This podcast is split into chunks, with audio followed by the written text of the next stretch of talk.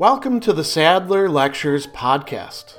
Responding to popular demand, I'm converting my philosophy videos into sound files you can listen to anywhere you can take an MP3. If you like what you hear and want to support my work, go to patreon.com slash sadler. I hope you enjoy this lecture.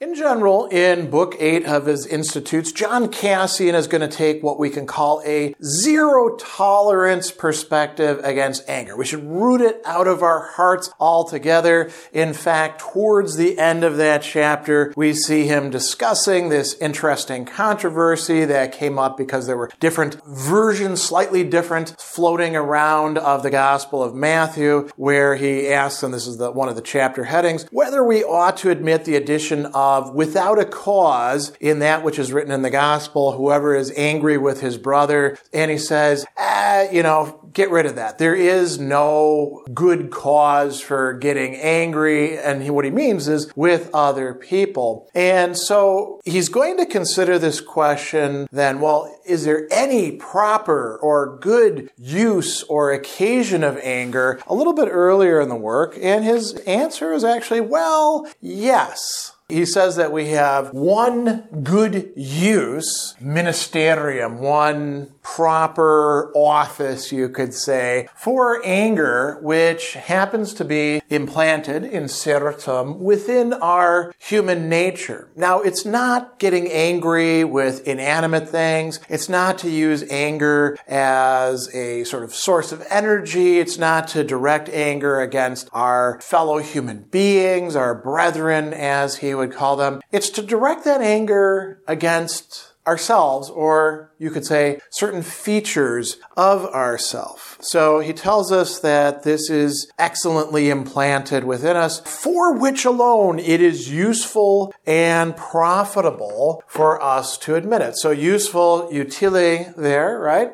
And profitable could also be translated as, to a certain degree, healthy, salubre, right? Something that is good for us. So we can get angry and what is that going to be? Well, he tells us when we are indignant and rage against the lustful emotions of our heart. So indignant is indignare, right? It's just sort of a transliteration here. And then rage against means to like take the brakes off, essentially. Against the lustful, the lascivious, if we want to be a little bit closer to the Latin, emotions of our heart, the movements of our heart, namely the passions, the vices, the things that are getting in our way. And he says, when we're vexed against the things which we're ashamed to do or say before other human beings have risen up in the lurking places of our heart as we tremble at the presence of the angels and of God Himself who pervades all things everywhere. So when we, and he goes on to talk about how we can't hide from God, when we are looking closely at ourselves and we realize that we're still pretty screwed up as, as human beings, right? Then it's okay to get indignant and to take the brakes off, to get angry with those aspects, those lacks, those imperfections,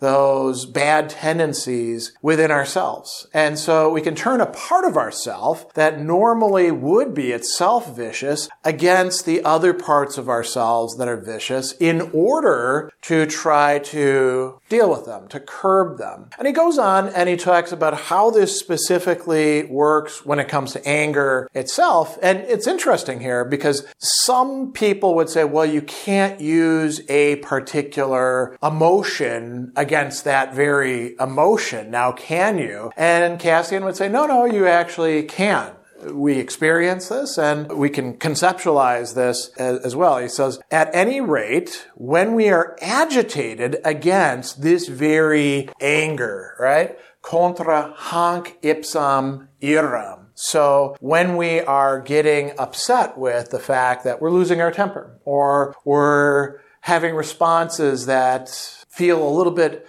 scary and out of our control, or we know are the wrong thing to do, the wrong way to interpret things. And then he talks about three ways in which this works out. So what are we angry with? He talks about when we are moved or when it moves us, commovemur, right? So that's the uh, plural. He's talking about we. We're all included in this. When we are moved in our psyche, in our soul, and he uses a word for having stolen or snuck in, right? The anger has snuck in and it is against our brother, are against our fellow human being. So that is when we ought to be getting angry at it. And we could get angry at it for the very fact that it's like tricked us. It's gotten us to start agitating against uh, another human being. And then he also says, in anger, so irati, that's us, and this is the kind of anger that would be good, we force out what he calls its deadly incitements, lethales instigationes. So, an, you know, an instigation, sometimes we call somebody an instigator when they like to stir stuff up. They're like, hey, why don't you go and him fight over there, right? He's saying bad stuff to you. Go, go kick his ass, right? So that's an instigation. And that's what anger does to ourselves, right? And these can be, in fact, deadly. Lethales. It can lead us to not just saying bad things, but beating people's skulls in or throwing them off of precipices or buildings or, you know, there are all sorts of other things as well, ruining people's careers, their reputations, their potential for making money to feed themselves and their families. So we get angry ourselves at those very suggestions, those very instigations that anger is doing, and we try to force those out. Say, I'm not going to go along with you. And then he also also talks about not permitting that very anger to have damaging hiding places, noxias latebras. And it's interesting because the language here is talking about sort of like double secrets. We have secrets within our heart, or more literally our chest, pectoris, right? And those secret spots can be damaging hiding places, noxias, deadly hiding places, uh, unhealthy hiding places, where that anger can fester, as he talks about in other chapters of this work. So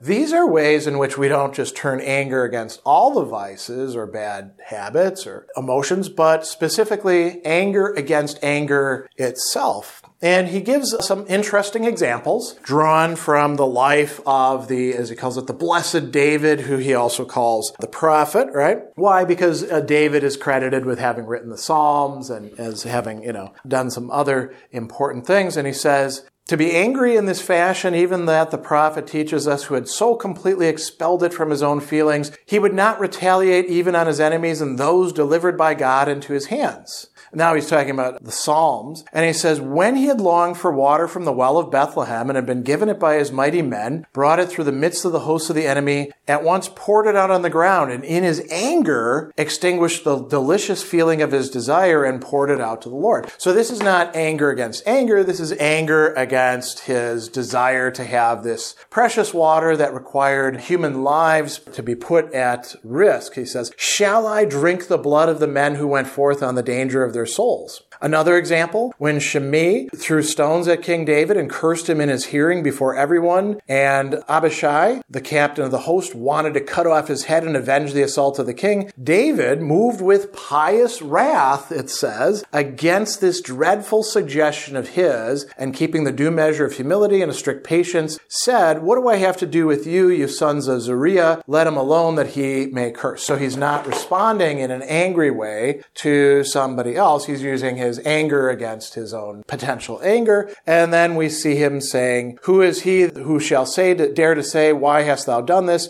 Behold, my son who came forth from my loins seeks my life, and how much more this son of Benjamin let him alone. It may be the Lord will look on my affliction, right? So David is providing examples of these principles that the monk is supposed to take to heart. And then, interestingly, Cassian is going to bring up some discussions coming from Paul's letter to the Ephesians, which have these two very famous precepts, meaning things that you're supposed to do. Be angry, but sin not. And let not the sun go down on your anger. What is this supposed to mean? He says, the next verse explains this very clearly. The things you say in your hearts, be sorry for them on your bed. That is, whatever you think of in your hearts when sudden and nervous excitements rush in on you, correct and amend this with wholesome sorrow, lying as it were on a bed of rest, removing by the moderating influence all noise and disturbance of wrath. And then he says, the blessed apostle, when he made use of the testimony of this verse and said, be angry and sin not, added, let not the sun go down in your wrath, neither give place to the devil. So letting the sun,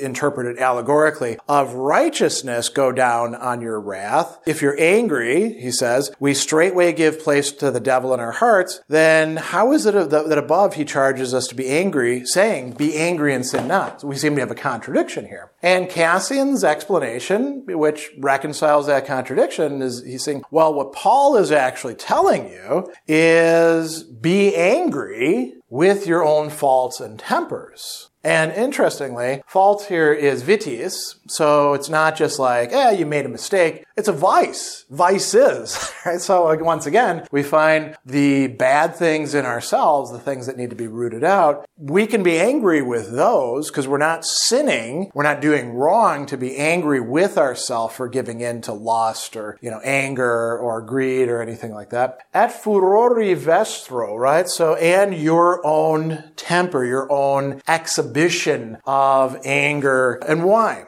He says, if you acquiesce in them, if you're going to give in to these, then the Sun of Righteousness may, on account of your anger, will go down on your darkened minds. And when Christ departs, you may furnish a place for the devil in your hearts. The tempter, the one who can't make you do anything wrong, but certainly can, you know, offer you inducements, right? We could go back to anger and its instigationes, right? Its incitements. So, you know, what Cassian is saying here is, yes, there is some limit limited scope for anger. I mean, ideally, you could get by without it, but if you're going to be angry, be angry at those parts of yourself, those aspects, those dimensions of your soul that is still screwed up and not just screwed up a little bit, but, you know, seriously screwed up. Perhaps even your own tendencies towards getting angry for the wrong reasons, wrong time, all the sort of things that we could list, or in general at other people at all. So there is some legitimate scope for anger, but it's pretty narrow and it's going to be entirely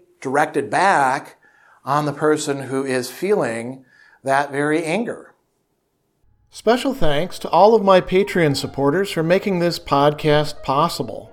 You can find me on Twitter at Philosopher70, on YouTube at the Gregory B. Sadler channel, and on Facebook on the Gregory B. Sadler page. Once again, to support my work, go to patreon.com slash sadler. Above all, keep studying these great philosophical works.